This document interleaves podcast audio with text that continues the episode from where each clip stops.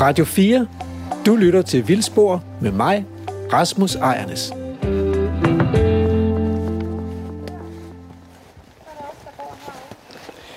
Vi er på tur øh, i øh, Villestrup Ådal. Og vi går her øh, inde i et øh, 20 hektar stort græsningsområde. Sådan en blanding af eng og øh, tørt græsland, overdrev og, og så sådan noget kratskov med pionerplanter. Kan nu du, går vi, nu går vi ind under, jeg tager paraplyen. nu går vi ind under en tjørn. I virkeligheden så tror jeg lige, at jeg slår den sammen. Ja, det er, det, det, det er lidt nemmere. Vi går ind under en tjørn, okay og nu herinde. kommer vi ind i øh, græsningsskoven. Og det, vi går mellem øh, hasler, hasselbuske og, øh, og egetræer. Og når man kommer til sådan en skov, hvor der er mange hasselbuske og mange egetræer, så er det et tegn på, at det er et tidligere græsningsområde, fordi det er, det er lystræer, så de er vokset op øh, under lyse forhold, og på et eller andet tidspunkt vil, øh, vil de i successionen blive skiftet ud med skyggetræer, som kan klare sig bedre i konkurrencen, men, øh, men de er gode til at etablere sig i græsningslandskaber. Så skal jeg lige bare lige sige velkommen til team 2 af Vildsborg. Så er det på. Så er det. Velkommen til team 2 af Vildsborg. Nå, nu har jeg jo også. Velkommen til alle. alle er velkomne.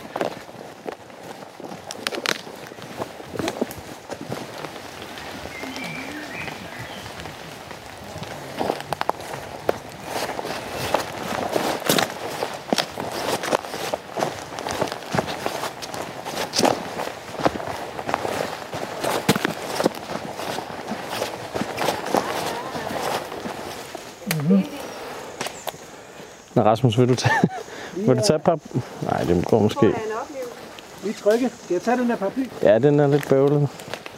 Det var der, hvor det var smart at have den lille, ikke? Jo.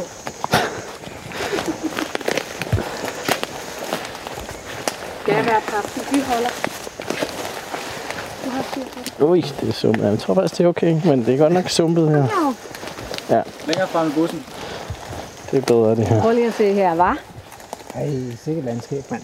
Ikke fedt? Hold nu kæft. Vi går ind i, jeg ved ikke rigtig, hvordan jeg skal beskrive det, altså, fordi den der høje bund, vi gik ud, ud fra øh, tidligere, den ligger jo deroppe, men det er som om, der er sådan et, en plateauforskel, så vi er så nede, nede i sådan en, øh, et amfiteater eller sådan noget, mellem syngende fugle, og det skal ikke, man kan kalde det der sang, der er sådan en, en hissig, hissig gæresmut eller et eller andet, jeg ved ikke, hvad det, hvad det er, der larmer der.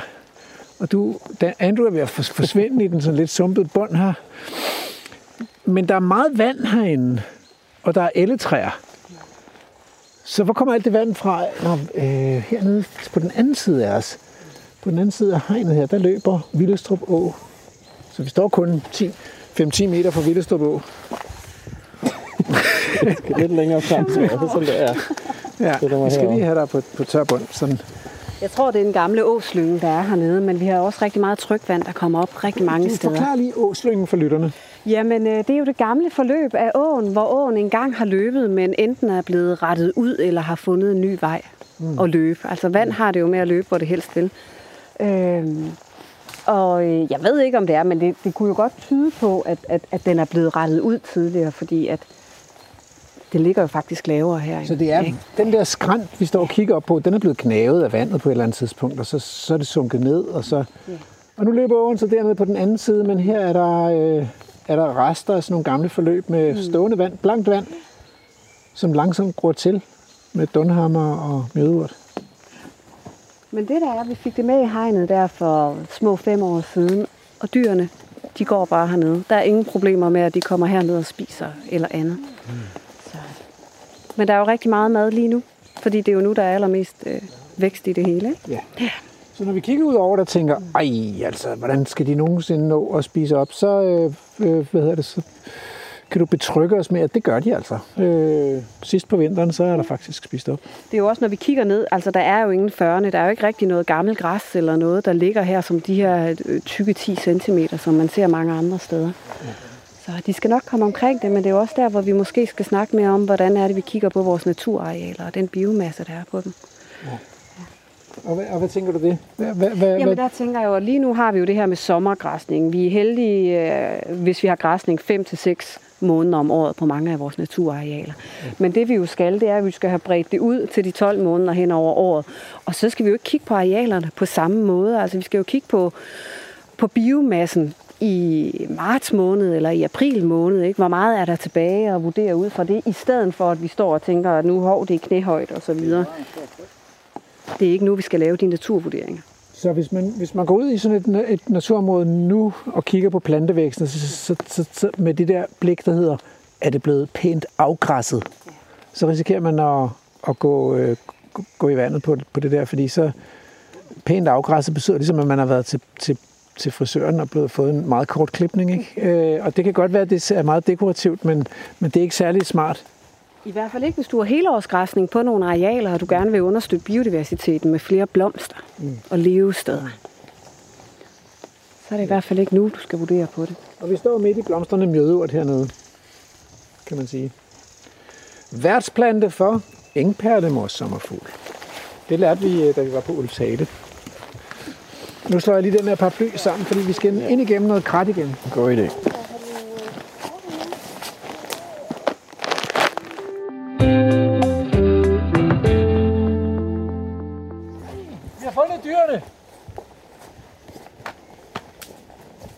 Vi fandt nogle dyr her. Har de navne, eller er de navnløse? De skal jo spises en dag.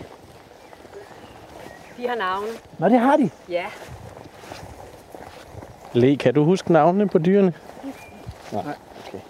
Vi har fået øh, lidt nye køer i år, fordi vi har jo også et andet sted, vi græsser på, hvor vi også græsser 21 hektar hede. Øhm, hvor vi har øh, fem dyr gående, og så har vi så seks dyr, der går her. Øhm, og så, øh, fordi vi sendte en del af den på slagteriet sidste år, så har vi fået lidt nyt blod. Så, men altså, det, det er meget simpelt. Det handler tit meget om deres navn, eller deres navn handler om deres farve. Så der er jo Blackie og Goldie og, og altså noget Betty og Flora og Florista og Fauna og Florian, som jo også er den samme Fornemmer et tema. Ja. Men må jeg prøve at spørge, nu har I to øh, øh, døtre. Ja. Øh, kommer de til at knytte sig for meget til dyrene, eller kan de godt finde ud af det her med, at, øh, at det er altså ikke bare kæledyr? Det kan de sagtens finde ud af. Altså, vi, vi lægger jo ikke skjul på, at, øh, at de her dyr, det er dem, som vi kommer til at slagte over tid, men vi mener jo, at de her dyr har det bedste liv, nogle af dem her, de nogensinde kan få. Og hvis vi gerne vil spise kød, så er det jo fint nok. Det er jo ikke klappedyr, altså. Det er jo ikke sådan nogen, vi går og giver rugbrødsskiver eller noget. De får det mad, de finder herude, og så går vi her og holder øje med dem på afstand. Så det er ikke noget problem. De ser ud til at have det dejligt i hvert fald. Jamen, vi mener jo selv, at, øh, at vi kan stå 100% inden for det, vi har gang i her, og at øh, og de har det bedste liv, de kan få. Så det er jo meget godt. Ja, så Adam er den store tyr? Ja, han er faktisk ikke så stor, fordi han er ikke så gammel. Nej. Så, men ja, det er ham. Og så derover har vi Fauna og Florista og Florian, dem med hornene. Og så er det jo dem uden horn, der ligger derovre, der er det mere farve, farveladeagtige. Skal vi gå op og kigge til de andre? Rasmus han er i hvert fald øh, i gang i et eller andet. Rasmus, hvad, hvad finder du nu? Jamen nu, øh, nu dukker der faktisk rødblade op her på skrænten, og, øh, og øh, jeg må sådan med skam meddele, at det er sgu en rødblad, jeg ikke rigtig ved, hvad er. Øhm, den ser nemlig en lille smule filtet ud, men det er ikke sådan en klassisk leptonia med blå farver eller sådan noget. Men den ser alligevel sådan en lille smule, en lille smule filtet ud. Nej! Hvad fanden er det, lugter af? Det lugter ret vildt, altså. Ja, måske er det en melet lugt, men der er noget krydret ved den også. Prøv, kan du ikke hjælpe med, hvad den lugter af, den der? Og jeg er ikke, jeg er ikke den rigtige til den. Prøv lige, så lad den lige gå rundt. Og, jamen, kom med, man må gætte på hvad som helst, fordi der er ikke noget facit. Jeg ved ikke, hvad den skal lugte af, men den lugter ret vildt. Kan du plejer at være god til at sætte ord på et lugt eller Lige. Lugter svamp. Det lugter af svamp. Ja. Der er et eller andet. Der er et eller andet mærkeligt, hvis du vil lugte Altså, det er meget sødligt. Det er, er det. det. Det er det.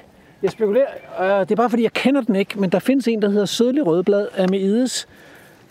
Og det er selvfølgelig den, jeg lidt lurer på, om det kunne være. Den er, den er virkelig dyr, altså. Dyr? Jamen, så skal den lugte lidt af, over af hindbærbolcher eller sådan noget. Le, Le foreslår, at, bruge, at du bruger iNaturalist. Ja, det er et godt bud.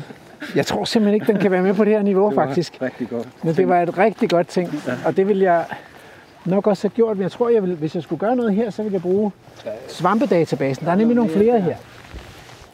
Den der, den, den er altså for vild. Kæft, den lugter mærkeligt. Ej, jeg vil godt. Den lugter lidt af, af kalveragu, eller... Med, den lugter sgu lidt af laurbær. Den lugter fandme af laurbær. Ej, hvor er den mærkelig.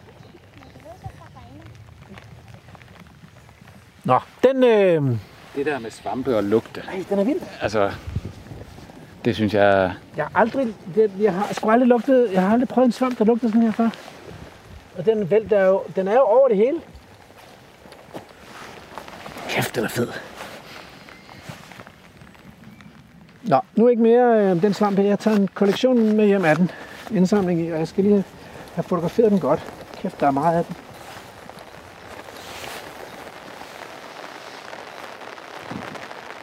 Det er i hvert fald en rødblad, så så langt så godt. Men det var ikke en klassisk, klassisk lepton, ja. Den tager vi med hjem.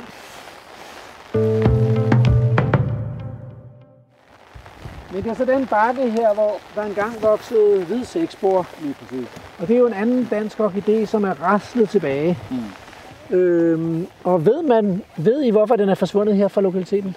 Nej, øh, ikke med sikkerhed. Øh, altså det er jo, det er jo en af de der øh, græslandsorkideer, som, øh, som, som har en utrolig trist historie på sin vis. Altså for 100 år siden, der, der var der sådan rundt regnet 50 øh, levesteder for den. Øh, den har aldrig været sådan super almindelig, og har nok altid været sådan lidt en, en, en sjældenhed. Øh, øh, men, men det er altså gået ret, rigtig stærkt tilbage. Øh, og, og den har nu, øh, så vidt jeg ved, to voksesteder tilbage i Danmark, i Vejle og oppe i Jørgen Kommune.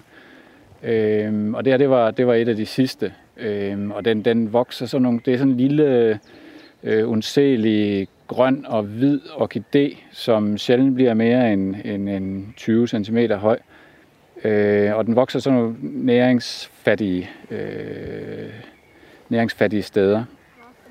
Øh, sammen med guldblomme og kattefod og andre sådan sjældne og halvsjældne arter. Øh, og nej, altså det bedste bud på, hvorfor den er forsvundet herfra, det, det kunne nok have noget at gøre med, med næringsstoffer.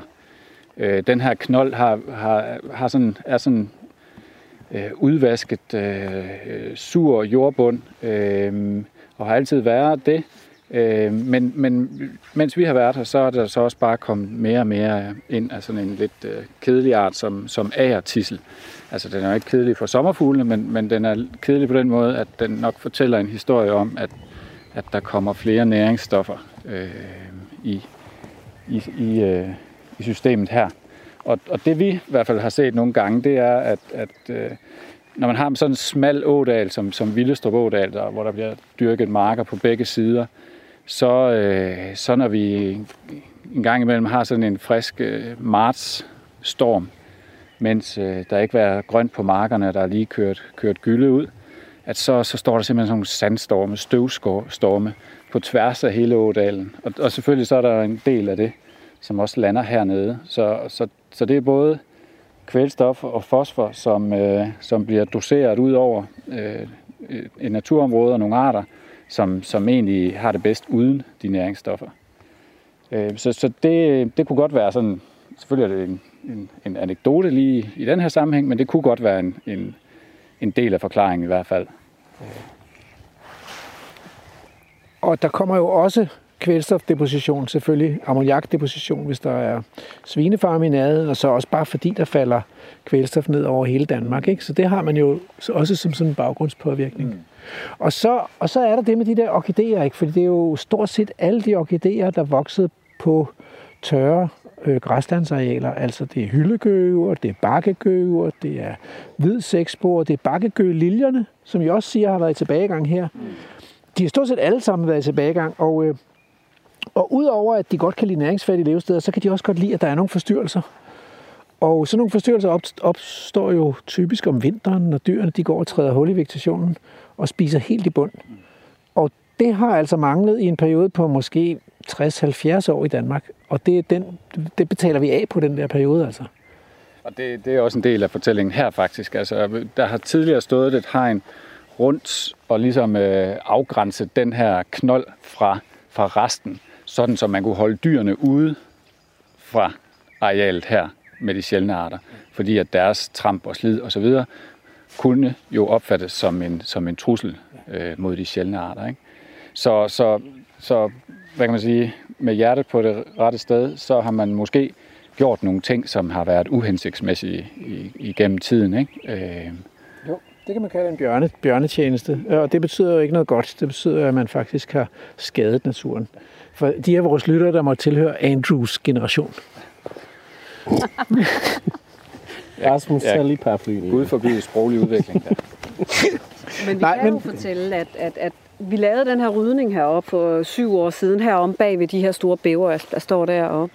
Og der har vi jo faktisk fået øh, tyndakset gøgeurt til at sprede sig rigtig meget indover. Så den har vi stadigvæk i flere hundredvis på toppen, heroppe og lige om bagved, hvor det spreder sig ud. Men igen her på toppen, hvor vi ser, at vi kan bare se agertislen her også nu. Altså, men jeg tænker også, den historie om, om, om, øh, om tyndakset gøgeurt, ja. der, der villigt øh, indvandrer i, i et nyt område, det er jo lige præcis mm. det, som Rasmus også mm. taler om. Ikke? Altså, de, de er de, de er sgu frisk nok på lidt tæsk, ikke? Altså, ja. øh, og lidt, lidt blottet sand og, og så videre. Mm. Øh, så, så skal de egentlig nok tage imod øh, mm. flere af de der arter, ikke? Ja.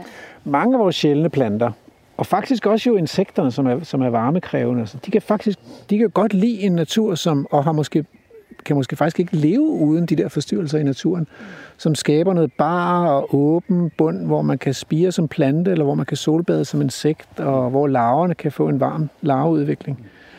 Øhm. Og det har I skaffet nu, men måske kom I lige en postgang for sent. Yeah. Og det er jo bare bittert. Yeah.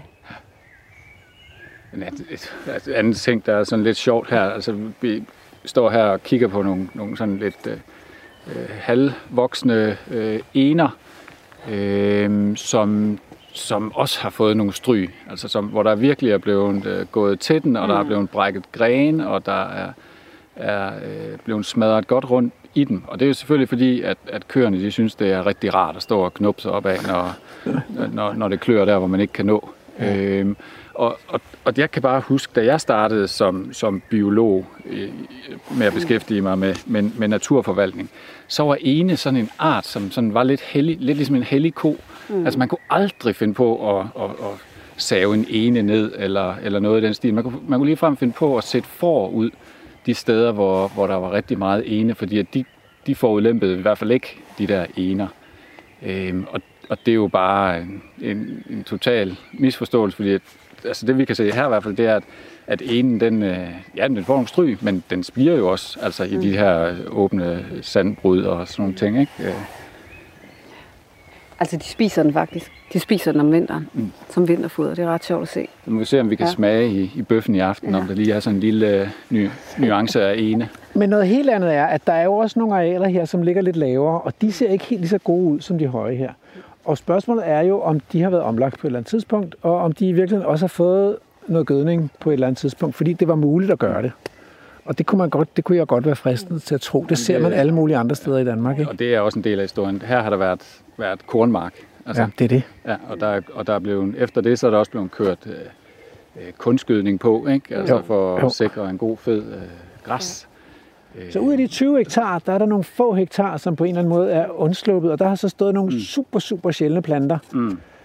Men der er simpelthen kommet for... Og, og, og når der så er græsne dyr, og det er, det er jo så... Øh, det, kan man, det, er jo, det er jo ikke til at undgå, vel? Altså, fordi hvis de der dyr skal gå herinde hele året, så skal de have adgang til alle 20 hektar. Mm. Og så flytter de også lidt rundt på de der næringsstoffer, mm. så de lidt mere næringsrige dele kommer til sådan at smitte af på de her lækre knolde. Og man kan jo ikke bare forvalte som frimærkforvaltning det kan man ikke. Og det synes jeg, det, det, det beviser historien, vi ikke kan. For vi mister alligevel de der arter. Ikke? Altså, jo, selvom man prøver. Selvom man, selvom man gør sig så umage at have alle de her små hegn og styre, hvornår der er dyr på og ikke på og ting og sager. Altså, det, det virker bare ikke. De, de der sjældne arter, de forsvinder alligevel. Ikke? Mm. Altså, mm. Øh, men jeg synes måske næsten et af de, et af de vigtigste argumenter for at, at, at give lidt mere øh, plads og slippe tøjlerne lidt mere, det er, at det også er den bedste måde for naturen i forhold til en klimatilpasning. Ikke? Altså, at, at, at de ting, der vil komme til og, og, og så videre i forbindelse med klimaforandring, de skal jo have et eller andet sted også at etablere sig, og, og det kan vi simpelthen ikke forudsige. Så, så, men hvis vi så skaber et rum, hvor der er øh, plads til naturlige processer, så skal de sgu nok klare sig, øh, tænker jeg. Ikke? Øh, Nu vil jeg prøve en, en lugt af på jer. Nu foreslår jeg, at den i virkeligheden lugter af mjødurtblomster. De der bløde mjødurtknopper. det tænkte jeg. Gør den ikke det? Jo, jo, det tænkte jeg. Prøv, prøv lige at lugte den. Den, lugter af det der jenka tyggegummi. Det er sgu det, den lugter af. Er det ikke Altså, jeg er mere i noget peber. Ja, men det, Ja, den er jeg fuldstændig på. en lille smule tandpasta, en lille Ja, smule tykkegummi, ja, en lille ja. smule... Åh, kæft, det er sjovt. Det er vildt, altså. Det er selvfølgelig, det er selvfølgelig nemt at sige. Det tænkte jeg. Men, uh, Jamen, det er, jamen, det er Ja, virkelig det er glad for, at du nemlig. tænkte, fordi, øh, fordi så er vi to, og det, øh, det er svært med lugte. Lugte er, at de går på en eller anden måde i underbevidstheden, og vi mangler ord for det. Altså, jeg synes bare en ting. Nu snakker vi meget om planter og svamper. Ja. Svamper, ikke også? Jo, jo, det er jo. svampe. Nej, men jeg tænker, en af de ting, vi også mangler at snakke om, når vi snakker om helårsgræssende dyr, der går ud, det er jo lorten, ikke? Altså, der er jo mere end 480 forskellige arter tilknyttet lort i naturen året rundt. Og der snakker Og det har vi. Biller, for eksempel. Øh, møgbiller, men også svampe. Ja, det mener jeg. Ja, Fluer, muligt. rovbiller. Ja. Altså et rigtig godt eksempel, vi har lige nu. Vi græsser jo også et andet areal, Marienhøj Hede, hvor vi har 21 hektar også, hvor vi har... Det er strengt taget dyrene, der græsser, ikke? Det er ikke jer. Nej, det er dyrene. Jeg gør, men jeg holder øje med dem rigtig godt.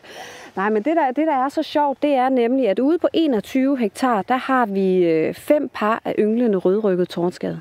Fem par. Wow. Der er en han i, øh, i Rebil Bakker, hvor der er mere end 150 hektar. Og en af de grunde, det er jo, at vi for eksempel i år, vi rykker den hele tiden, der har ikke hele årsgræsning derude, men vi har haft dyr på så tidligt som muligt, og i år der satte vi dem ud 1. februar. Og det vi bare kunne se allerede fra første år, da vi begyndte at græsse derude for syv år siden, det var bare, at det havde bare sådan en afsmittende effekt i forhold til, at der var bare så meget mere liv. Der var mange flere biler, der var rigtig mange flere fugle, fordi der var et helt andet fødegrundlag derude. Ikke? Og det er der jo også her. Og det har der så været i 10-12 år nu. Mm. Øh, men vi har faktisk ikke været i gang med at undersøge, hvad det er, der er der.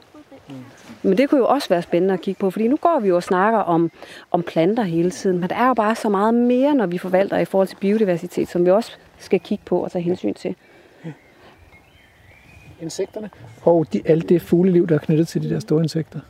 Men øh, ja, de har jo nogle enormt store horn. Vi står og kigger på de der øh, skotsk højlandskvæg. Der er noget, der overrasker mig lidt, og det er selvfølgelig, at de har forskellige farver, fordi jeg troede, at de alle sammen var sådan nogle, øh, sådan nogle løvefarvede, nogen med store brede horn. Men de forekommer også i en, i en mørkegrå og en lysegrå og sådan noget. Egentlig meget. Alle mulige Det går farver. Men, øh, men vi har jo små børn med. Er I ikke bange for, at øh, dyrene skal angribe os og slå de små børn eller ihjel? Nej, altså jeg tænker, vi går sådan lidt tættere derovre på. Lidt. Lidt. Du har respekt for dem. Men du, du går alligevel med herind. Ja. De er også store. Altså, man skal jo selvfølgelig altid have respekt for køer. Altså, det er jo 500 kilo der, og hvis de kommer til at skubbe til dig, så kan du jo meget let brække et eller andet, men det er jo ikke, fordi de er farlige. Det er jo der, hvor vi som mennesker skal huske at holde en afstand til dyrene, ikke? Men, øh, men nej, de er jo rolige og omgængelige herude, og jeg vil sige, at hornene, det er noget, jeg rigtig gerne vil have, fordi så er de lettere at fange. Så bruger jeg sådan et cowboy-ræb til at få over hornene på dem, for at få dem ind. Det gør jeg jo ikke på dem uden horn. Så bliver det lige pludselig lidt mere besværligt. Jeg er lige blevet imponeret. Jeg tænkte, du tog fat i hornene og holdt dem fast. Men Jamen, altså, jeg tænker, når vi kommer over, så vil vi se, om altså, tyren derovre, han er, han er ny. Men han er kælen. Han er klappekælen. Er det ikke syret? jo, det er ret syret. Og han altså, er et, et dyr, der går ud hele året rundt og, øh, og bliver flyttet lidt frem og tilbage og alt sådan noget. Men ellers så er der ikke noget Altså, de med har stort set ikke rørt sig, siden vi kom. Øh, men, men, de, men de ser os an. De, de, de kigger på os. Måske Vi en har nys, opdaget, vi er her, de er ja. nysgerrige lidt, tror jeg måske. Og så lidt ligeglade, faktisk. Og lidt ligeglade også, ja. Tyren er mega ligeglad, altså. Han ligger bare og gumler. Ja. Altså det eneste, der sådan rigtig kan få dem på benene, det er en hund faktisk. Ja. Altså hvis, hvis naboens hund Frida løber med herover, ja. øh, så er de på vagt. Ja. Altså det, det, det vil de ikke finde sig i. Nej. Og, så, og så, så er det rigtig, rigtig vigtigt for os, også når vi har le med, at være sikker på, at Frida hun ikke løber rundt og gemmer sig bag ved os, når det er, at der måske er en ko med en kalv, der, der, der ligesom skal markere, hvem der er, der bestemmer. Ikke? Altså, så, så når man færdes, også som gæst i naturen og alle mulige andre steder, så er der selvfølgelig, altså så er der sådan nogle helt basale ting, som, øh, som er smart at være opmærksom på. Og jeg, jeg synes personligt, hvis vi har græsne dyr, så synes jeg, man skal finde et andet sted at gå en tur ja. med sin hund. Altså vi har hundeskove og alt muligt andet, der er indrettet til lige præcis det formål, hvor, hvor, hvor, hvor hundeejerne kan have lov at have det helt for sig selv, og de kan endda få lov at slippe, slippe, slippe hunden fri og så videre. Ikke? Så, kunne vi, øh, så kunne vi have den der natur med græsne dyr. Altså, ja. Og det der også er, altså der er mange, der snakker om, når man er naturplejer, ulve. Jeg er overhovedet ikke, jamen nu kommer den, vi skal tage den, ikke? Altså, jeg er overhovedet ikke øh, bange for at miste kalve eller andet, hvis der kommer en ulv forbi Villestrup Ådal. Altså, de der køer, de skal nok få den væk, og så videre. Jeg har virkelig ja. ingen bekymringer på den Nej. front. Og skulle, der, skulle ulven tage en, hvordan, så ville du vel også have det sådan, at som at, Skidt pyt. altså, det er jo også lidt vildt at have fået taget en kalv til en, en ulv. ikke? Jamen, jeg vil jo højst sandsynligt heller ikke opdage det. Og der vil du Altså, altså, har du tal hvis på jeg, dem? Jo, jo, men det er jo det her med, at der er jo rigtig meget i starten af, når køer de får, øh, når de får kalve, så gemmer de den væk en uge eller to. Ah. Så skubber de dem ind og pakker dem rundt, rundt omkring. Altså nogle gange, altså, så opdager man jo først, at man har fået en kalv efter et par uger, mm. fordi de har gemt dem, medmindre man går og tjekker dem i måsen hele tiden. Ikke? Mm. Og det må jeg ærligt indrømme, det gør jeg ikke.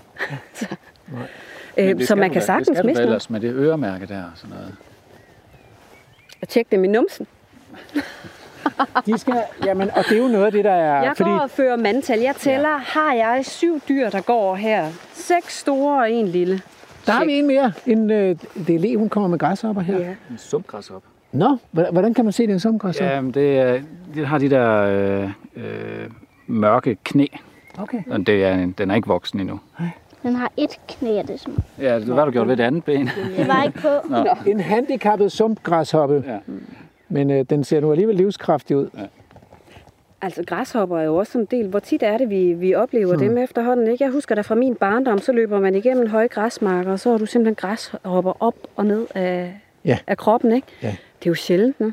Ja. Der skal og hvis der bliver, til. ja, fordi hvis der bliver græsset helt i bunden her, ikke, som på mange danske græsmarker her om sommeren, så er der jo ikke nogen græshopper, der gider at være der. Du lytter til Radio 4. Rasmus, der er en eller anden svamp hernede.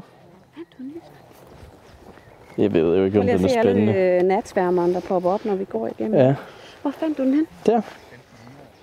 Men jeg, den altså, jeg ved jo ikke, om det er spændende. Jeg har fået hug før for at pege på et eller andet og sige, hvad med det? Og så siger de bare, det er ikke spændende, det der. Det skal de da ikke give hug for, jeg ved det heller ikke. ved du hvad, det er jo, ej, det er jo den samme, jeg. Er det det? Prøv lige at lukke den. Jeg, jeg, kan, altså, jeg kan altså godt lugte det der øh, øh, Jenka tykkegummi. Den her kan jeg godt lukke jinke på. Sådan, Er det det samme? Nu er vi fire, Er det der er samme? enige. Det er simpelthen den samme. Det er, Den lugter så meget af jinke. det er mega mærkeligt, altså. Hvor fandt I den hen hernede? Ja, lige her, ja. Det er så mærkeligt, at, at det er den eneste svamp, der er fremme lige nu. Det er ikke en... Øh, det er en klart en rødblad, men det er ikke den underslægt der, som jeg troede, vi skulle finde. Og, øh, og jeg har aldrig nogensinde set den her svamp før.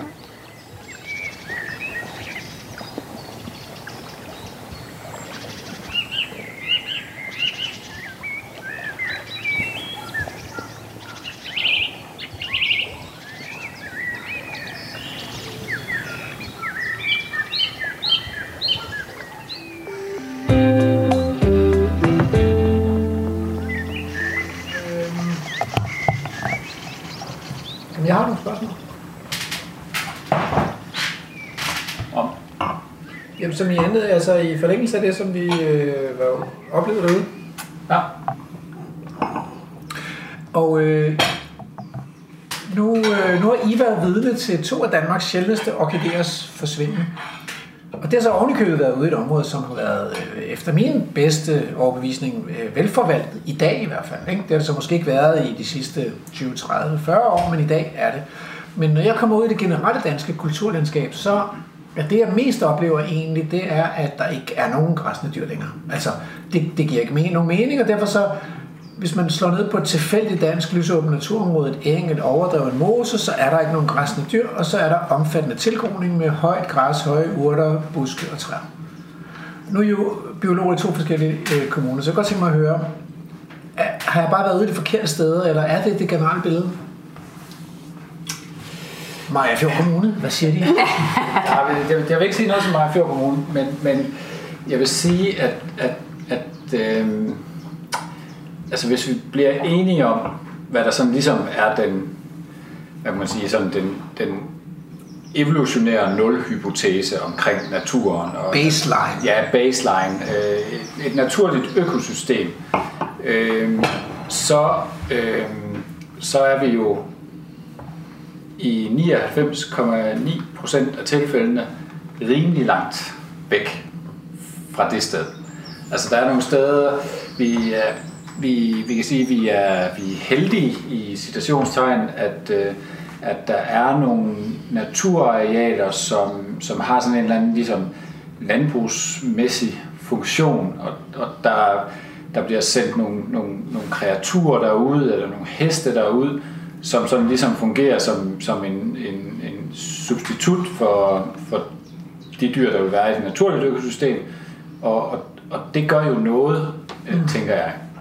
Så Men hvis, det er man, jo så, stadig- hvis man, så hvis man betragter det ligesom et, et spektrum Ja. fra øh, den situation, hvor du skriver, hvor der ikke er dyr, Mm. og det, det hele er vokset til i, i, i landskabets fedme, og, og så et, et, et naturligt økosystem med, med store planteædere mm. og flere forskellige arter, og, og så videre, og så videre, og så videre. Så ligger vi jo desværre og flagrer rundt et eller andet sted derinde imellem, når det går godt.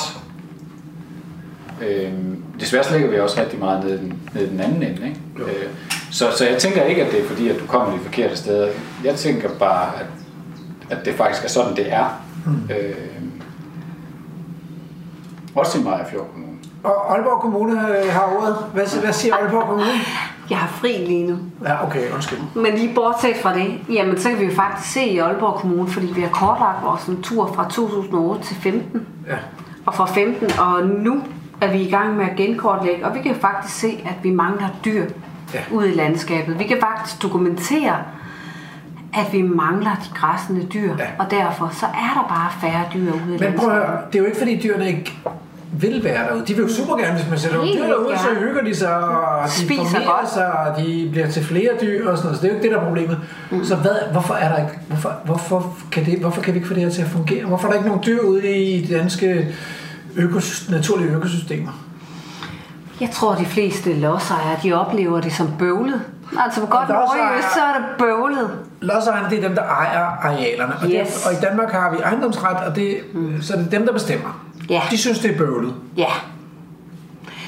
De færreste lodsejere har lyst til at gå ud og købe dyr, fordi de skal kigge til dem, de skal gå ud og føre tilsyn, de skal have bøvlet med øremærker og det ene og det andet.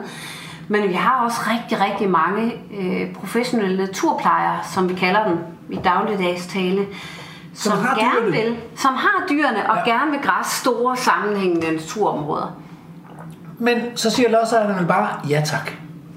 Nej, Nej, det gør de ikke. Så hvorfor gør de ikke det? Hvad, hvad er det, der hvad afholder lodsejerne fra at sige ja til det der tilbud?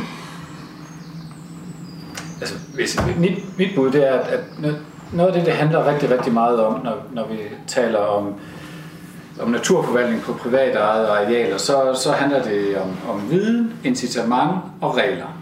Og, Ja. og viden, det er noget med, hvad, hvad er det for noget natur, man har med at gøre, og hvad er det for en, for en indsats, øh, der, der er påkrævet, hvad, hvad er et naturligt økosystem, hvad er de sjældne arter osv. osv., osv. Mm. Incitament, det er noget med, at, at man også føler, at, at det arbejde, det kræver at, at, at have en hensigtsmæssig naturforvaltning, at det også kan svare sig på en eller anden façon. Mm. Altså, enten skal man kunne høste noget kød, eller så skal man kunne høste noget støtte, eller, eller et eller andet. Og regler, det er, så, det er så alt det der med, at man føler, at, at det faktisk ikke er totalt bøvlet at have med at gøre hele tiden. Vel? Altså, og, og Det må ikke være for besværligt. Ja, det må ikke være for besværligt, og man må ikke, og man må ikke, man må ikke være bange for, at man bliver straffet ved at gøre en, en fodfejl, for eksempel. ikke?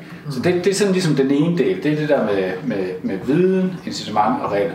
Og så, så synes jeg også, at der er noget omkring den måde, som ejerstrukturen er ude i for eksempel en ådal, øh, som, som, som Villestrup Ådal her. Ikke? Altså, øh, der er rigtig, rigtig mange enkelt ejere på sådan få arealer, øh, Så, så, så hvis man vil skabe sådan en stor sammenhæng natur, så er man enten nødt til at prøve at kigge på, hvordan kan man bearbejde øh, ejerstrukturen, Ja. eller så hvordan kan man organisere sig. Og begge dele, det kræver ligesom en eller anden form for indsats. Og, og, og, og, og der er ligesom ikke, der er ikke et øh, sted, man går hen øh, og, og, og får den service, medmindre man er så heldig at, at være lodsejer og eje noget natur i en kommune, hvor de, hvor de yder den service. Og det er ikke, og det er ikke en, som, som staten siger, den skal I yde. Altså det skal være kommunen, der ligesom har på en eller anden måde valgt at prioritere blandt øh, børnepasning, ældrepleje, buskørsel, ja. skoler osv. og sige, den service vil vi gerne tilbyde vores øh, borgere. Fordi, fordi når man kommer ud i sådan en kommune og ud til lodsejeren og taler med dem, og jeg har også været der nogle gange, så kan man jo godt mærke, at de har forstået, at der er politiske målsætninger på vandmiljøet. Mm. Men der er jo ikke nogen politiske målsætninger for natur og biodiversitet, så, så, så på den måde kan man ikke, det er ikke et håndtag, man kan til at hive i. Altså, Jo, det er, det, det er der jo så faktisk ikke. Altså, der er, der er noget med et habitatdirektiv, og, Det er løst i kanterne, altså. I, Ja, øh, I kvælstof, der skal de bare reducere med så så mange kilo per, per du ved, og, og, og man beregner, hvor meget der går til fjorden, og enten har man løst eller ej, og så skal man lave minivådområder, og de ved det godt. Ja, men det er rigtigt nok. Det er rigtigt nok. Og, og, og, og lige sådan kan man sige i forhold til andre mål, nationale mål, man kunne have om, om skovrejsning, fordobling af skovareal. Præcis, det er også et mål. Altså, det er et meget, meget, meget præcist Ja, mål. ja. Ikke? Og jeg jeg er ikke nødvendigvis sådan sikker på, at det behøver at være sådan mega skarpe, præcise mål, hvis man ellers bare havde nogle politikere, der mente de her ting. Ikke? Ja. Altså, fordi altså problemet det er jo, at, at det, er, det, er, det er de der deadlines og sådan noget, de føler noget for, og ikke sagen. Altså det er, ikke, det er faktisk måske ikke vandmiljøet, Nej. man er kære sig om. Det er EU-domstolen. Det er EU-domstolen, lige præcis. Ja, altså, så, så det er jo ikke, det er jo ikke, det er jo ikke mål, man Nej. i virkeligheden er, er- eller visionen om et renere vandmiljø. Det er jo ikke det, man er optaget af. Man er optaget ikke at se dårligt ud. Okay, men det forstår jeg godt. Så der er et problem med den politiske vilje, og, og, og sådan helt, at, at politikerne tør sætte et helt klart mål, som alle så lærer at kende. Ikke? Så det er et problem. Mm. Men er der også et problem med ejendomsstrukturen? Altså, at, at ejendomsretten har jo i Danmark tjent det formål, at vi har fået en stor landbrugsproduktion. Fordi der kunne betale sig at bruge sin ejendomsret til at skabe noget mere værdi for samfundet. Men hvis samfundet nu afs altså efterspørger noget andet, efterspørger, at vi skal have noget fed natur ude i de der naturområder, vi skal have noget biodiversitet, vi skal stands biodiversitetstabet, og det er stadigvæk er hægtet op på den der ejendoms, ejendomsret der, men at ejeren ikke kan se, og så er vi tilbage ved incitamentet, ejeren kan ikke se, hvad får jeg ud af at levere øh, fed biodiversitet til samfundet, mm. så kommer det ikke til at ske. Altså jeg tror godt, det kan, jeg tror godt, det kan hænge sammen øh, med den måde, vi sådan har en, en ejerstruktur på i Danmark i dag. Hvis incitamentet er tilstrækkeligt interessant for at fastholde det. Ikke? Altså, Så sender du bolden tilbage til politikerne igen i Ja, virkeligheden. lige, ja, lige præcis, ja. Ja. ja. Altså, øh, fordi hvis vi, hvis, vi, hvis, hvis vi i Danmark tog en politisk beslutning om, at, at det her med natur og biodiversitet, det vil vi så tilstrækkeligt meget, at vi, øh, at vi også afsætter de nødvendige ressourcer til det, mm. så kunne det jo sagtens lade sig gøre. Mm. Altså, og jeg tror endda, vi kunne, vi kunne få det til at lade sig gøre på en måde, hvor at øh, vi undgik øh, hvor vi undgik al den ballade, som nogle gange også opstår i, i, i naturprojektsammenhæng, ikke? Altså, og hvor der sker, hvor der er en massiv lokal modstand imod mod nogle ting, ikke? Øh, Men har I ikke drukket utrolig meget kaffe? Har I ikke drukket så meget kaffe, at I har fået dårlig mave af det, fordi I skulle overbevise de der lodsejere om, at de skulle lave noget, som de egentlig ikke rigtig kunne se mening med. Så, så hvis nu, at politikerne afsætter ressourcer til det, skulle man så ikke bare købe de der naturarealer fri, så når landmænd slipper for at bøvle med dem? øh, Og I slipper for at drikke så meget kaffe. Øh, Katrine? Jo. Jamen, jeg er helt enig. Altså, her hvor vi bor, og her hvor det er, der er det jo et utroligt godt eksempel på det. Ja. Der er så mange interesser på kryds og på tværs, og alle interesserne handler om, hvad har man lyst til? Er det landbrug? Er det jagt? Er det det ene og det andet? Men hvis man fra regeringens side sagde, jamen her prioriterer vi natur. Ja. Altså det er det, vi vil her på det her område, det her, hvor det giver bedst mening. Så er det selvfølgelig det, vi skal. Ville de så gerne sælge? Dem, der så har de her naturarealer, ville de i virkeligheden gerne, hvis man gav dem et godt tilbud, så sagde, prøv at høre. Størstedelen vil, ja. Okay. Det tror jeg på. Altså, jeg er, ikke, jeg er ikke sikker på, at jeg er enig. Altså, jeg, jeg, tror ikke, jeg er ikke sikker på, at jeg tror på den der øh, nationale planlægning. Øh, som vejen frem. Øh, for jeg tror simpelthen ikke, at der, jeg tror ikke, der er folkelig opbakning til det. Og så kan man sige, hvad skal vi med folkelig Fordi det koster, det koster penge jo. Det gør det jo. Hvis man skulle købe, hvis man skulle lave et nationalt projekt og købe alle arealerne op, så ville det jo koste mange penge. Ja, men, men, jo jo, men, men jeg tror simpelthen også bare, at, at, at vores samfund har rykket sig i forhold til, hvad man som stat kan sidde og planlægge for centralt. Mm-hmm. Altså jeg tror simpelthen, at man er nødt til at være ude i landskabet og i en dialog med dem, der, dem, der, dem, der bor og lever i et, i et givet landskab, øh, om, omkring, hvad, hvad en eller anden fremtid skal byde på. Men og, så- Rasmus, så det- tror jeg også godt på, at vi kan opnå mere, end vi kan i dag. Det, der gør, at vi, at vi er der ikke i dag, det, er- det, det, det, vil, det vil jeg være den første til at skrive under på. Men det hænger blandt andet også sammen med, at, at de regler og de uh, incitamentstrukturer osv., som, som vi har tilbyde, er langt fra interessante. Men, eller, men Rasmus, dem der bor derude, det er, jo ikke, det er jo ikke dem, der ejer arealerne. Det er heller ikke dem, der bestemmer. Det er jo en lille bitte del af Danmarks befolkning, som ejer stort set alle arealerne. Så, og, og hvis de nu ikke, hvis de, hvis de nu har købt, hvis de nu har købt arealerne for at lave landbrug eller skovbrug, så er det måske naivt at forvente, at de skulle være interesseret i at lave natur. Ja, men jo, jamen, altså, de skal jo så tilbydes noget andet, tænker jeg ikke. Altså, mm. hvis, hvis, de, hvis, de, hvis, hvis en eller anden øh, landmand eller andet i, i, i, i nærheden af en ådal har opkøbt nogle, nogle mindre øh, bedrifter gennem årene, og, og dermed så også kommet til at eje en del af den natur, der ligger nede i ådalen, som han ikke har nogen som helst øh, Præcis. interesse i. Han kan måske lege det ud til noget jagt eller lignende. Ja. Øh, jeg tror på, at, at, at hvis, hvis, hvis, hvis vi på en eller anden måde kan finde ud af, hvordan, hvordan er det, at, at man kan have en dialog om, hvordan han kan blive løftet af med de ting, og få noget, der er bedre, så kan det godt være, det er staten eller noget tilsvarende, der skal eje de der naturarealer i fremtiden. Mm. Men jeg tror godt, at, at man kan bearbejde den der ejendomsstruktur. Mm. Og jeg tror ikke en national planlægning omkring øh, hvordan det skal foregå, er nødvendigvis en ret god tilgang til det. Altså, og, og jeg, jeg, kan bare, jeg kan bare sådan... Jeg, jeg tænker nemlig på, altså vi er alle sammen enige om, at det der med klima, det er skide vigtigt, og, og, og vi vil alle sammen gerne gøre noget, og vi, vi ser alle mulige skrækscenarier for os.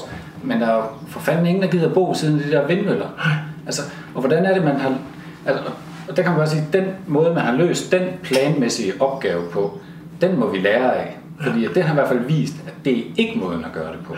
Og det har netop været sådan noget med, at man har siddet centralt og sagt, vi har et eller andet nationalt mål om, hvor mange vindmøller der skal være, og så har hver kommune fået at vide, at I skal finde plads til et givet antal vindmøller, og der er ingen, der gider have dem. Altså, mm. i hvert fald ikke de mennesker, der bor derude. Mm. Så handler det om at få det bedste ud af den lortesituation, man er endt i. Øhm, og ja, det tror jeg, jeg tror sgu ikke, at jeg tror, det ender i gule veste, hvis man sådan skal sætte det lidt på spidsen. Ikke? Øh. Ja, men det er jo interessant, og jeg ved, at du arbejder professionelt med jordfordeling, og derfor så tænker jeg, at vi laver simpelthen et vildsportsprogram om jordfordeling, og så kommer vi over og besøger jeres jordfordelingsprojekt ude ved Glenstrup Sø. Men jeg har, på et tidspunkt så sagde I, at vi skulle til at gå op på skrænten herover og kigge ud over landskabet, fordi at der er bare nogle gode pointer. Så, så det kunne jeg godt tænke mig. Og så skal, så skal vi have et haiku det klar til, når vi står deroppe.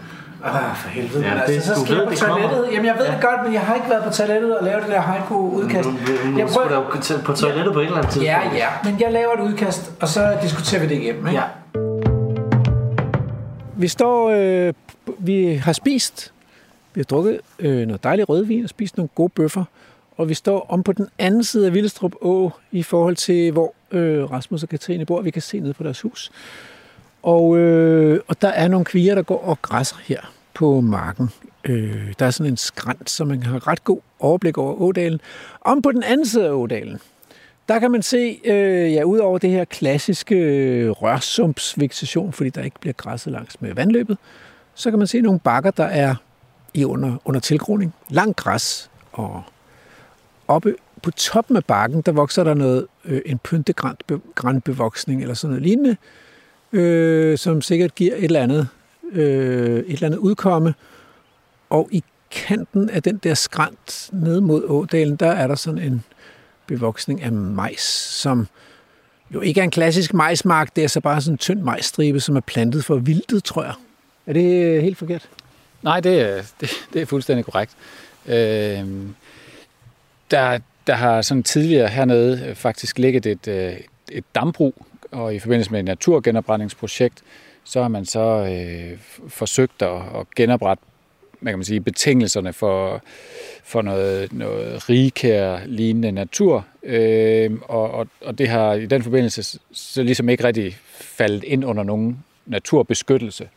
Og, og, og der er noget af det, som har været øh, sådan, har ja, været i noget plantagedrift, og det er nu afdrevet, som man kan se deroppe på skråning, og så er det så nedenunder været det her øh, flade, dyrkbare areal, som, øh, som har været nemt og bekvemt at komme til i forhold til at, at så skabe noget, noget føde til de rådyr og så videre, som man gerne som man gerne vil gå ud og skyde en gang imellem med sine venner, øh, når man har dem på besøg. Mm. Så det er, og det har jeg set flere steder øh, i landskaber, hvor jeg har været ude i forskellige projekter, ikke? At, øh, at nogle af de her naturarealer, de bliver drevet ikke egentlig som naturarealer, men mere som jagtterrænger. Altså som steder, hvor man kan gå på jagt. Og meget ofte er der et ønske om, at der så ikke skal være øh, græsne dyr. Som om, at det bliver, det bliver opfattet som sådan i konflikt med den vilde jagtnatur. Mm, ja, og, det, og det, det er helt sikkert også rigtigt, at det, det, det, det er sådan, opfattelsen er mange steder, at, at det der med at, at sætte et hegn og, og have nogle, nogle dyr til at gå og, og, og, og gnave i, i vegetationen, at, at det er, jamen nogle steder der tænker man, at, at det, er, det gør, at, at, at hjortevildet forsvinder fra et område. Mm. Øh, men jeg tror også, at der er sådan en eller anden øh, opfattelse af, at, at det gør, at jagten er mindre interessant på en eller anden måde. Øh, hvis, hvis, hvis der er de her dyr til stede. Ja, fordi så øh, der er en rovfugl derovre, så er, der, så er det sådan øh, oplevelsen af, at, at det bliver til sådan en landbrugsnatur, og man går jo på jagt i den vilde natur, og det står på en eller anden måde i kontrast til landbrugsnaturen. Mm, problemet med den vilde natur i dag, det er jo, at, øh, at der mangler jo dyr. Øh, så, og det kan man jo tydeligt se over på den anden side af ådalen her, at øh, det er ved at gro i lang græs, og, øh, og der er begyndt at indvandre buske, og hvis man lader det ligge uden øh, græsne dyr i de næste 30-40 år, så bliver det et tæt krat. Mm. Og man kan sige, at ja, og, og, og det er på en eller anden måde også enormt paradoxalt, synes jeg. Altså fordi, at, at den jagt, som, som man driver nogle af de her steder, er sådan meget lidt øh, jæger Altså sådan, hvis man tænker urmenneskets jagtbehov, øh, det var noget med mand mod dyr og sådan nogle ting, at så er det her bare milevidt fra meget af det, der foregår. Ikke? Altså fordi det er, det er øh, drivjagt, og det er store grupper af, af primært mænd, må man sige, øh, som, som, som bruger en, en, en dag i som regel et regnfuldt efterår på at, at have noget, noget jagt i fællesskab, hvor man, hvor man tager rundt og bliver placeret på nogle stationer, og der er nogen, der driver øh, Øh, vildtet frem mod, mod dem, der så kan have fornøjelsen af at, at, at fyre nogle skud af. Ikke? Altså, og det, det er både noget hjortevildt, men det, det er bestemt også øh, ender og, og så videre, som udsættes og fodres også øh, i nogle af de, øh, i, i de, af de kildevæld, som, som er opgravet og anlagt som søer nu, øh, sådan her i Vildestobrodalen. Og, øh, og kildevæld og her, som du talte om før i forbindelse med det der øh, øh, dam, nedlagte dambrug, det er jo øh, noget helt fantastisk natur med en utrolig masse sjældne arter, øh, som trives, fordi der kommer grundvand ud. Så øh, en del af Villestrup Ådal bliver ligesom født af grundvand, og, øh, og det, har man så ind, det har man så brugt til at lave dambrug med, og nu er de nedlagt. Og, øh, og det er jo fantastisk, hvis man kan få genoprettet nogle af de her øh, meget artsrige kildevæld og her, som mm. hører til det her grundvand. Øh, det er lidt sjovere end, end sådan en sø med udsatte gråænder. Mm. Øh, også fordi man jo ikke bare udsætter gråænderne, men man fodrer dem også for at få dem til at blive i søen, mm. så man kan plukke dem, og så får man næringsbelastet den her næringsfattige natur.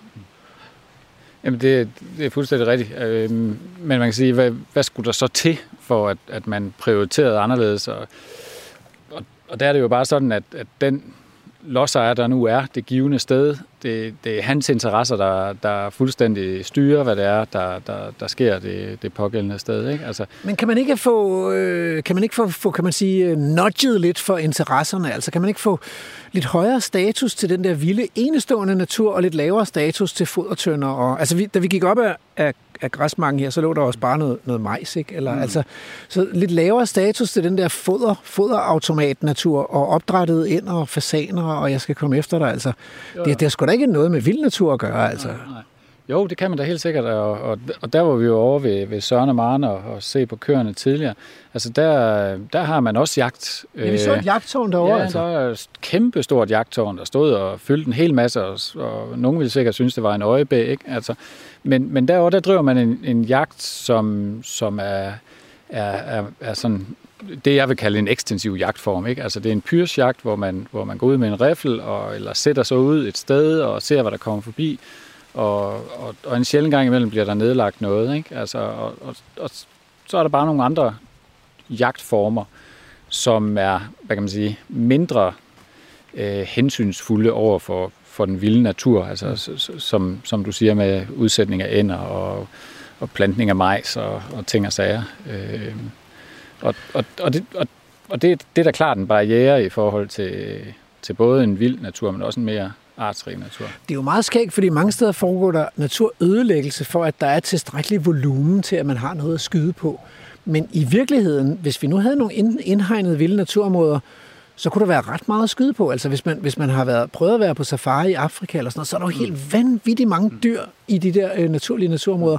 Og grunden til, at der ikke er flere dyr at skyde på i den danske natur, det er jo, at, øh, at, de, at vi kan ikke tolerere, at de render ud og, og, og laver markskader og vildskader. Jeg tror også, det handler rigtig meget om, hvad, hvad er det for en jagt, man synes er fed. Ikke? Altså, ja, de der jæger, der er herovre, øh, de synes at det er, det er, det det er den fedeste jagtform for dem. Og de fortæller også, at, at, at der er flere dyr, og, og det, er, det er mere interessant for dem, fordi at, at de kan se, at, at, at hjortevilde, de, de, de drager jo fordel af, at, at kreaturerne hele tiden sørger for, at der er frisk græs og, mm. og ting og sager. Ikke? Altså, så, så altså, det, ja, jeg ved sgu ikke. Altså, jeg ved ikke, hvordan man skulle overkomme, at, at der er nogen, der synes, at den der jagtform er, er den mest attraktive. Øh, måske skulle man bare forestille sig, at den skulle foregå nogle andre steder, ikke? End, i stedet for hernede, hvor der, hvor der faktisk er nogle, nogle rester af noget, noget værdifuld natur tilbage.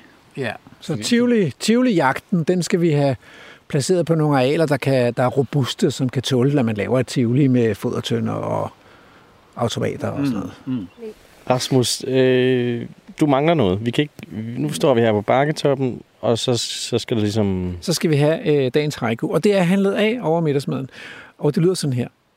Mjødurt, blomsterknop, sødlig rødblads, skjulte duft. Adam pruster tungt. Nå, Andrew, hvordan føles det så? Forfærdeligt, men nu må, nu må vi se. Det er sat med koldt allerede. Øhm, er du glad for, at du har fået udfordringen? Ja, det er jeg. Det, det, det er jeg alligevel. Jeg kan godt lide udfordringer. Jeg tror, vi skal, vi skal bare kaste os ud. Okay. Ikke så længe stå ja, Jamen, jeg glæder mig. Nu beskrive scenariet. Ja, nu går vi ned igennem haven, og, og græsset er dukvådt, eller nærmest regnvådt. Øh, solen er brudt igennem, men der er sådan lidt en frisk vind, så... Øh, og vi går igennem slået stier, og nu kan man høre øh, vandløbets rislen. Det siges, at det er, øh, at det er kildefødt, så, så der er, det er øh, efter sine sådan cirka 8 grader varmt. Hvorfor laver vi ikke øh, film i stedet for podcast? Det tror jeg er meget fint. så nu sker det altså.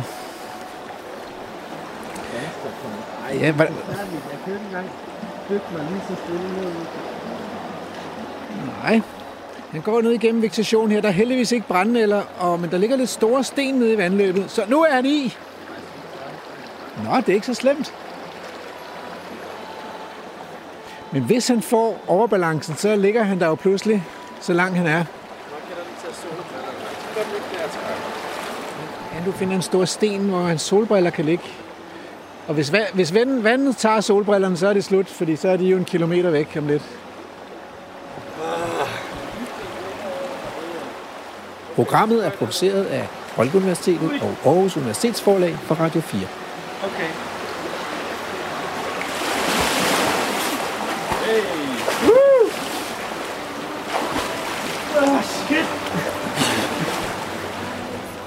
Han gjorde det. Andrew!